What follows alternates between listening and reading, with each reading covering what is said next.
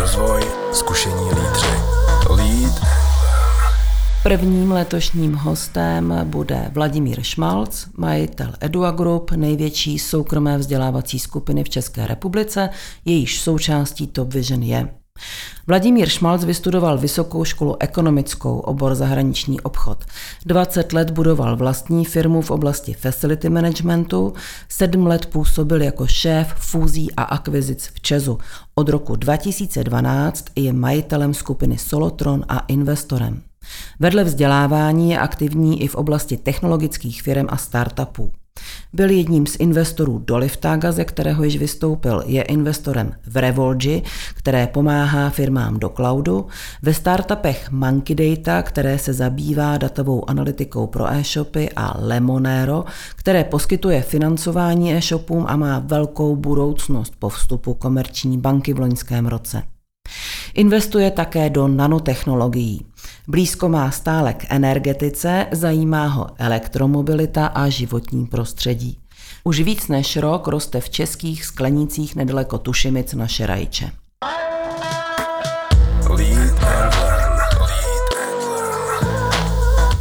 Co jsi se naučil ve škole a používáš doteď? Tak určitě e, cizí jazyky angličtinu, němčinu, další, francouzštinu. Jaké jsou tvoje vzory a proč? Nemám žádné vzory, eh, nebo mám vzory, které jsou vždycky poplatné eh, tomu určitému eh, mému období. Takže v mém mládí fotbalisti, v mém pokročilejším věku to jsou spíš lidi kolem biznesu, politiky, veřejné služby. Kdybys nebyl tím, čím jsi, Čím by si chtěl být? Mm, asi bych byl, eh, asi bych byl diplomát, eh, nebo bych pracoval eh, v zahraničním obchodu, těžko říct. Čím můžeš být inspirativní pro své pracovní okolí? Tak určitě jsem za ty roky své profesionální kariéry nazbíral strašnou spoustu zkušeností přes různé obory a myslím, že asi umím poskytnout celkem dobrý eh, komentář eh, k novým projektům, novým věcem,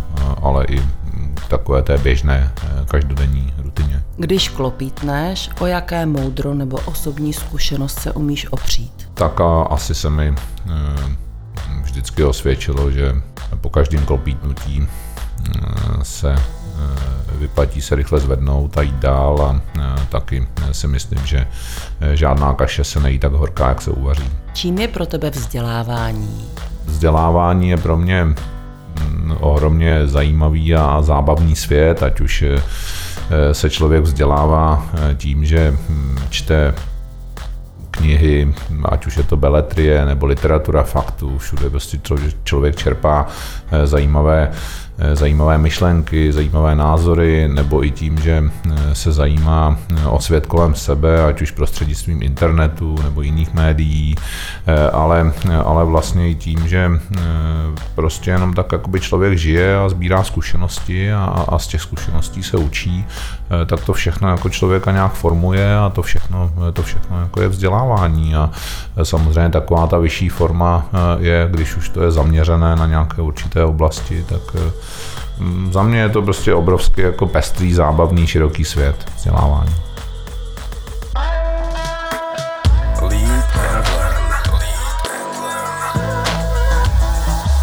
Vladimíre, které ze svých investic věnuješ nejvíc? Času? Tak eh, nejvíc času eh, objektivně poslední období věnuji skupině vzdělávacích firm v Edua Group. Rok 2019 byl pro Edua Group velmi úspěšným rokem. Pro časopis Forbes v rozhovoru si tehdy řekl, že jsou důležité investice do IT tak, aby lidé nemuseli například za kurzy dojíždět, ale mohli je absolvovat v pohodě od počítače třeba z domova.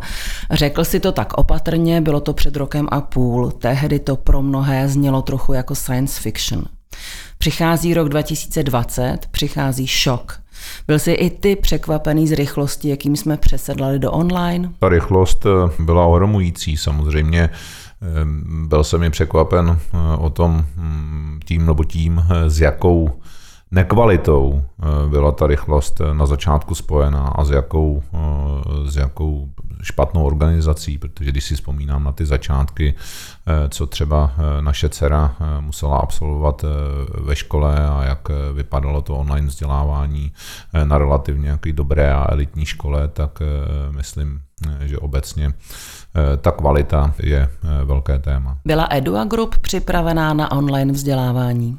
Tak Edua Group technologicky eh, na online vzdělávání připravená byla. My jsme se, my jsme se posledních několik let eh, opravdu hodně věnovali eh, rozvoji informačních technologií a rozvoji celého toho zázemí, takže myslím si, že my jsme byli připraveni technologicky opravdu dobře. Druhá věc je samozřejmě ta naše Eh, didaktická připravenost, eh, respektive připravenost eh, našich lektorů a našich týmů, která si myslím, že byla taky na velmi dobré úrovni, ale samozřejmě i tam se pořád vyvíjíme a zlepšujeme. A úplně Separátní otázka je připravenost všech našich klientů a ta jejich ochota podřídit se tomu novému rytmu v onlineovém vzdělávání. Co je jednodušší, být online ve výuce cizích jazyků nebo eh, vzdělávacích kurzů od třeba Top Vision? Tak eh, já myslím, že eh, oboje má prostě svoje různá tajemství a, a různá úskalí. Ale samozřejmě, že z té dálky se vždycky nabízí automatická odpověď, že jednodušší určitě je vyučovat cizí jazyk. Já si to nemyslím, myslím si, že kvalitní vyučování cizího jazyka v tom onlineovém prostředí taky potřebuje určité schopnosti a silnou podporu toho týmu, který lektora na jazykové vzdělávání připravuje a samozřejmě velkou soustředěnost toho, toho, toho klienta. Ale asi o trošku eh, komplexnější a složitější eh, je samozřejmě předávání hm, nějakých eh, manažerských dovedností nebo obecně soft skillů přes, přes online. Kdybychom se vrátili ještě k roku 2020, jak obecně by si zhodnotil tento rok pro Edua Group? No tak obecně bych to zhodnotil tak, že z hlediska té dlouhodobé perspektivy eh, rozvoje eh, vzdělávání, speciálně té eh, onlineové části a obecně zrychlení v celém tom sektoru, tak ten, ten, ten chaos, který koronavirus po celém světě způsobil, tak vlastně pro digitalizaci vzdělávání jako oboru udělal ohromně moc. Myslím, že otevřel spoustě lidí oči a věřím tomu, že to, co jsme dříve prosazovali velmi složitě, tak dnes bude mnohem jednodušší, že onlineové vzdělávání se prostě stane pevnou součástí toho vzdělávacího mixu, tak jak to budou, doufám, vnímat i zákazníci a jak to zcela stoprocentně vnímáme my jako dodavatelé kontentu a těch vzdělávacích, vzdělávacích metod.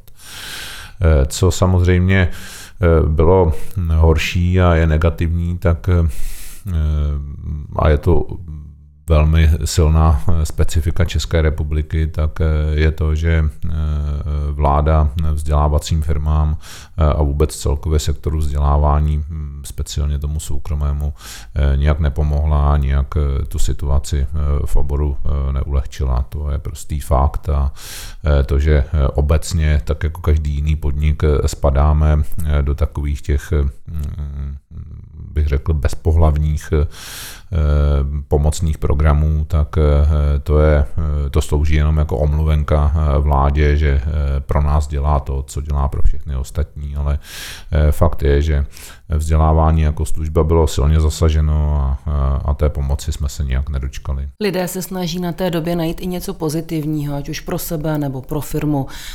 Vidíš něco ty pozitivního na tom, na té, na té době, která doufíme všichni, že brzy přejde? No tak za já si nemyslím, že ta doba brzy přejde. Myslím si, že nás to bude provázet eh, ve větší či menší míře i celý rok 2021 a naše, naše životy a naše vnímání to eh, změní eh, opravdu podstatně.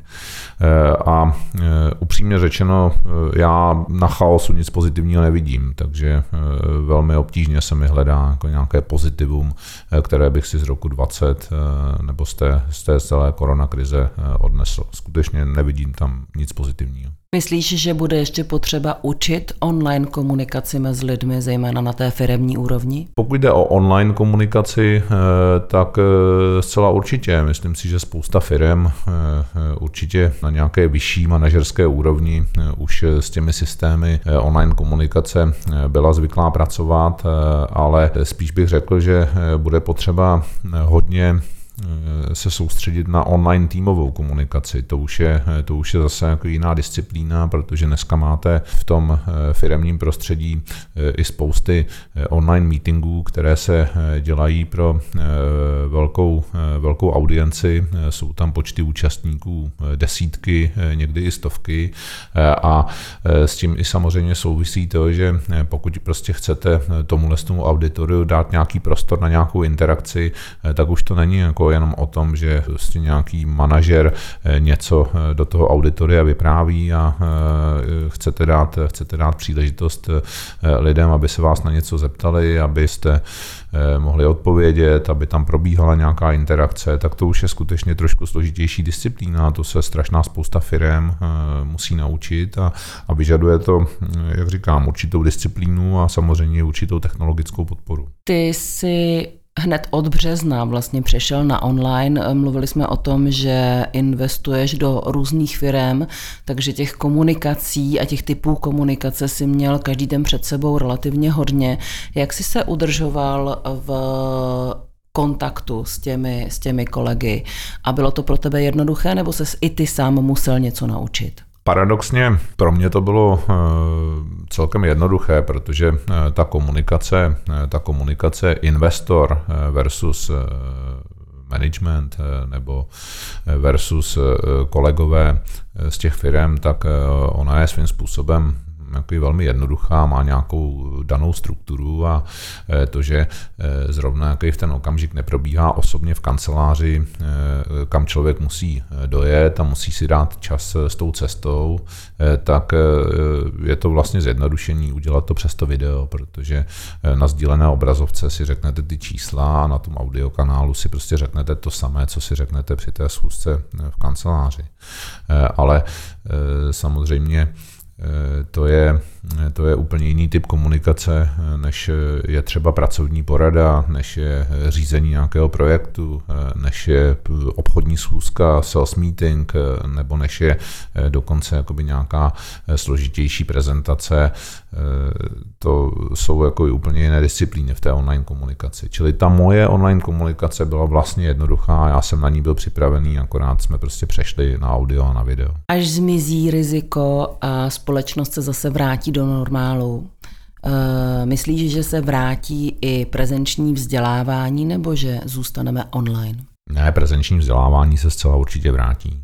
To já o tom nepochybuju. Samozřejmě Eh, protože to prezenční vzdělávání eh, má prostě eh, svoje, svoje výhody, má svoje kouzlo, ale spíš si myslím, že budeme směřovat do nějakých hybridních modelů, kdy vlastně to bude do budoucna kombinace toho offlineového prezenčního vzdělávání a toho onlineového.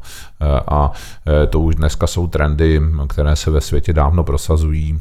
Říká se tomu blended online learning a e, tohle je ta, tohle je ta budoucnost. Čili já rozhodně nejsem tady žádný nějaký podporovatel nebo příznivec nějakých extrémů typu do budoucna, až se situace sklidní, tak to zase bude všechno prezenční, nebo naopak, až se situace sklidní, tak už všichni u toho online zůstaneme. Takhle to určitě nebude. Spíš si myslím, že budeme směřovat do nějaké hybridní blended formy. Edua Group, už jsme o tom mluvili, rychle přesunula svůj biznis do onlineu tam, kde to šlo. Jaké budou trendy pro ten rok 2021, kromě blended learning? Je to eh, samozřejmě otázka těch trendů v tom, eh, v tom světovém eh, vzdělávacím sektoru je strašná spousta. Samozřejmě tady u nás v České republice jsou vždycky ty, to prosaz, je vždycky to prosazování těch trendů trošku pomalejší, trošku opatrnější. Souvisí to i s tím, jak, jakým způsobem mm, vlastně vypadá naše školství a, a celý náš vzdělávací systém, který skutečně eh, se vyvíjí eh, k té moderní eh, formě mm, opravdu pomalu a velmi pomalu reaguje na ty nové trendy. Takže Edua dneska podniká v Čechách, na Slovensku a v Polsku. To jsou, bych řekl, z hlediska historického vývoje státy s velmi podobným základem, tak já tady spíš čekám, že se tady začne jenom pomalinku prosazovat ta, ta, ta blended hybridní forma, to spojení toho offlineového prezenčního vzdělávání s kombinací onlineu. To je snad jediný trend, který dneska má smysl tady rozvíjet. Všechny ostatní eh, můžeme pozorovat, můžeme se na ně připravovat, ale nemyslím si, že tady dojde eh, k nějakému, k nějakému rychlému rozvoji nějakých úplně nových, překvapivých, moderních forem. Vím, že jsi investoval do vzdělávání, protože věříš, že má budoucnost. Přesto i ty sám si několikrát řekl, že Češi nejsou zvyklí za kvalitní vzdělání platit. Změnilo se to? No tak eh, myslím si, že to je stigma, které si neseme z té minulosti. Vem si jenom, jak dlouho tady probíhala ta eh, hrůzostrašná debata o tom, když se tady mělo začít platit 30 korun eh, za recept v lékárně. Eh, protože my jsme prostě z té naší historické minulosti zvyklí, že stát tady dodával eh, zdravotnictví, vzdělání a spoustu dalších služeb eh, zadarmo nebo prakticky zadarmo, protože prostě ten minulý komunismus v nás vlastně potíral celou tu, celý ten náhled na, na, na tu nákladovou složku těchto služeb. A přestože se některé ty obory e, začaly už dávno e, z pohledu e, nákladů a výnosů reformovat a, a dostala se do nich trošku komerce, samozřejmě v tom zdravotnictví to jde dneska rychleji než, než ve vzdělávání, tak v tom vzdělávání máme prostě pořád ještě obrovský deficit. A on se nakonec ukázal v celé té koronakrizi, jako ta nám ukázala, jak je celá naše vzdělávací soustava technologicky podinvestovaná jak vlastně spousta pedagogů neumí systémově s těmi nástroji zacházet, jak vlastně není připravený ani ten obsah, ale ani ta didaktika, ta, ty, formy, eh, ty formy prezentování eh, výukových materiálů a výuky přes online. A tohle to všechno vlastně bude znamenat do budoucna obrovské investice do hm, pedagogů a vzdělávacích pracovníků a to se samozřejmě musí někde odrazit v těch cenách. To vůbec není o tom, že eh, online je nějaký levnější. On online je vlastně jakoby z podstaty eh, té přípravy eh, vlastně dražší produkt. Takže když se vrátím k té původní otázce, tak obecně si myslím, že vzdělá, ceny za vzdělávání, respektive za soukromé vzdělávání, jsou v České republice spolehlivě jedny z nejnižších v Evropě a zcela jistě, jestli, jestli vůbec ne nejnižší. Myslím si, že například hodina jazykové přípravy by v zásadě měla být dvakrát dražší, než jsou současné ceny. Když je výběrové řízení do státní zprávy, tak většinou rozhoduje nejnižší cena. Jak se na to díváš?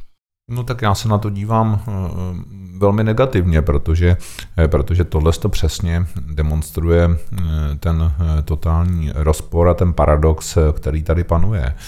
Na jednu stranu se stát proklamacemi politiků a ministrů ohání tím, jak máme být do budoucna eh, country for the future, jak eh, máme spoléhat eh, na ten lidský kapitál, na schopnost inovace, na, na tu naší myšlenkovou základnu a, a přerodit se z té montovny, z toho hanlivého označení, které máme na tu skutečnou zemi budoucnosti a používat, používat náš lidský kapitál.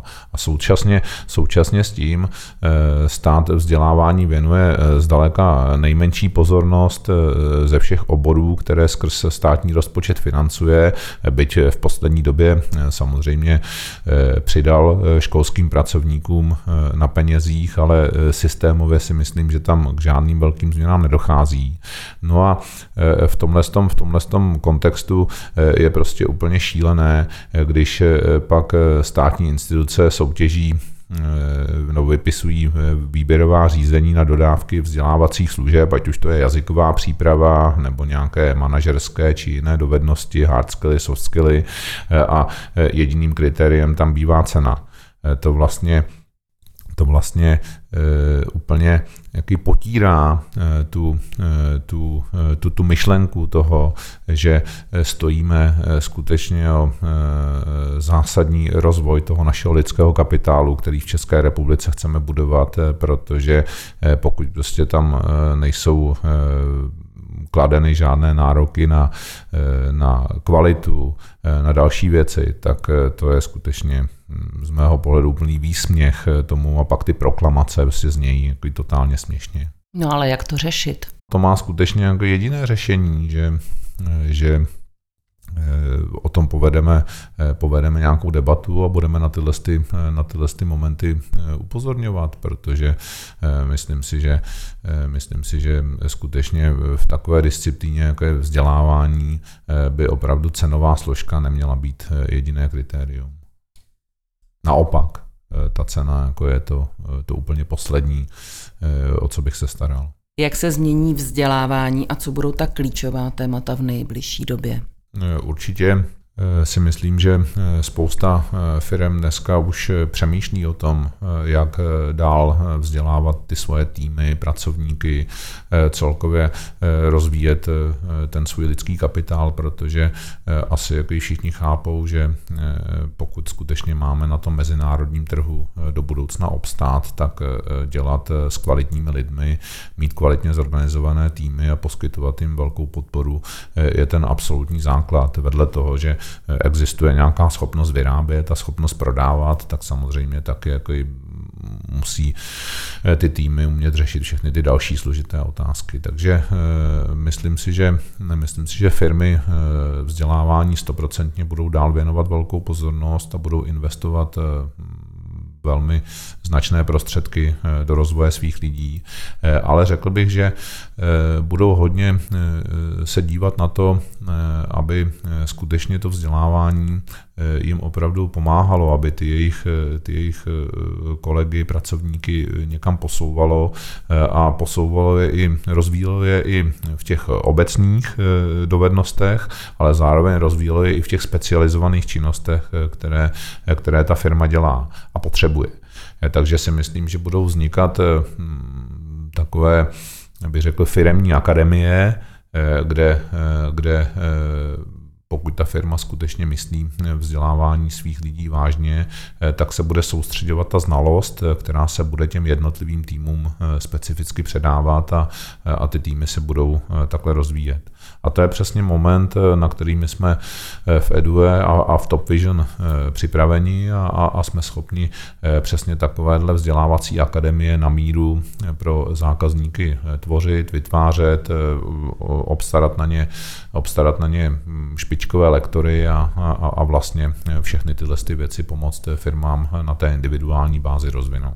To ovšem předpokládá, že ti zaměstnanci těch firm mají nějaké, mají už kvalitní digitální kompetence. Tak předpokládá, anebo když je nemají, tak pořád eh, my eh, máme schopnost eh, jim pomoci se v těch digitálních kompetencích dovzdělat, nebo i hm, vlastně se specializovaně dovzdělat, pokud používají nějaké nástroje, které jsou třeba v něčem unikátní a nejde jenom o ty všeobecné hm, digitální technologie. No a zároveň, eh, zároveň umíme rozvíjet eh, i specificky eh, ty další dovednosti, na, kterých ta, na které ta, ta která konkrétní firma klade důraz a, a nebo potřebuje, aby, aby tyto dovednosti byly u zaměstnanců rozvíjeny. Dalším dneska velkým tématem HR je, jak motivovat toho zaměstnance, aby se opravdu vzdělával, protože u toho online kurzu to je opravdu víc na tom respondentovi, než na tom lektorovi.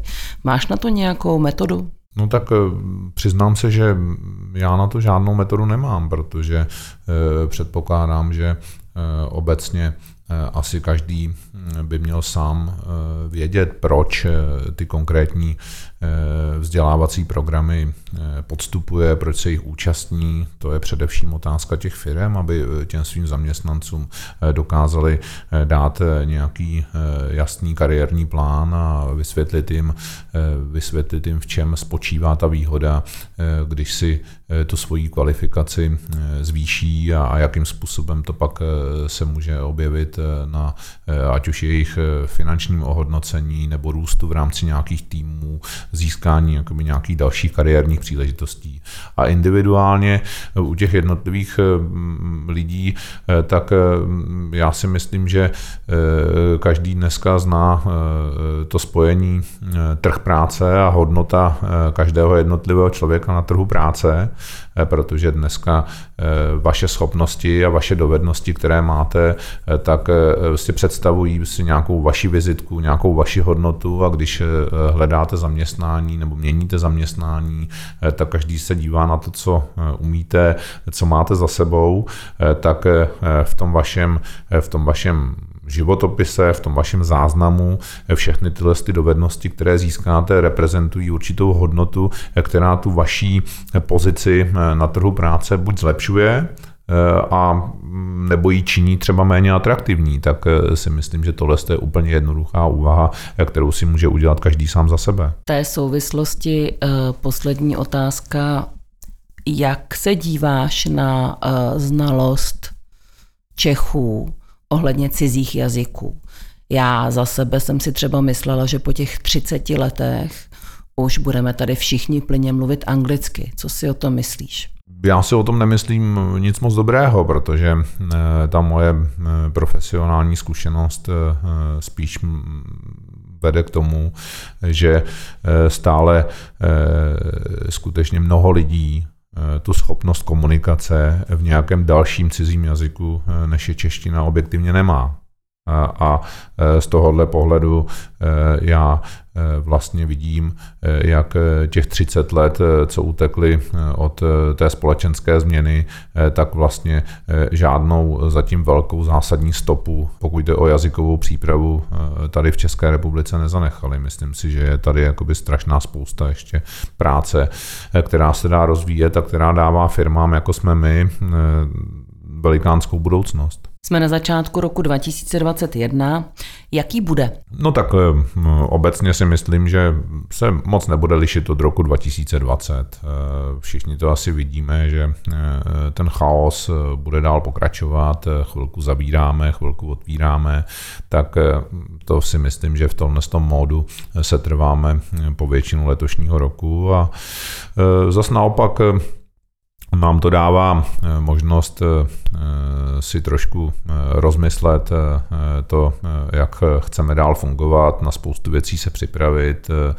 Ten asi časový snímek každého z nás vypadá trošku jinak než v těch předchozích letech, takže já tady vidím prostě možnosti, jaký pro nějakou svoji vlastní přípravu, svůj vlastní individuální rozvoj a z tohohle pohledu jsem budoucna velký optimista. Chystá to Vision nebo i jazykové vzdělávání nějaké novinky na rok 2021? Tak naše firma James Cook Languages určitě chystá spoustu novinek produktově i technologicky. Postupně s nimi budeme přicházet a zákazníkům je představovat. Jsou hlavně cílené na skutečně zjednodušení eh, a eh, daleko aktivnější eh, rozvoj. A samozřejmě Top Vision jako vzdělávací firma která je zaměřená na tu biznisovou komunitu, tak taky přijde ze spoustou dalších nových produktů. Takže myslím si, že jsme připraveni na rok 2021. Máš recept, jak tuhle složitou dobu, která, jak sám říkáš, bude trvat ještě i v letošním roce 2021 zvládnout, jak pro firmy, tak i pro jednotlivce? Spíš se soustředím eh, na jednotlivce. Určitě snažte se vzdělávat, snažte se zlepšit v nějakých dovednostech, eh, ať už to je eh, cizí jazyk nebo nějaká hardskillová či softskillová dovednost. Přečtěte si nové knihy, sledujte trendy nebo prostě víc choďte třeba jenom do přírody. To je úplně jedno, ale skutečně starejte se hlavně sami o sebe, o svůj vlastní osobní rozvoj, protože protože to je eh, na konci dne to nejdůležitější eh, a to nejlepší, co pro sebe můžete udělat. Říká Vladimír Šmalc, majitel a investor v Edua Group a my ti děkujeme za rozhovor.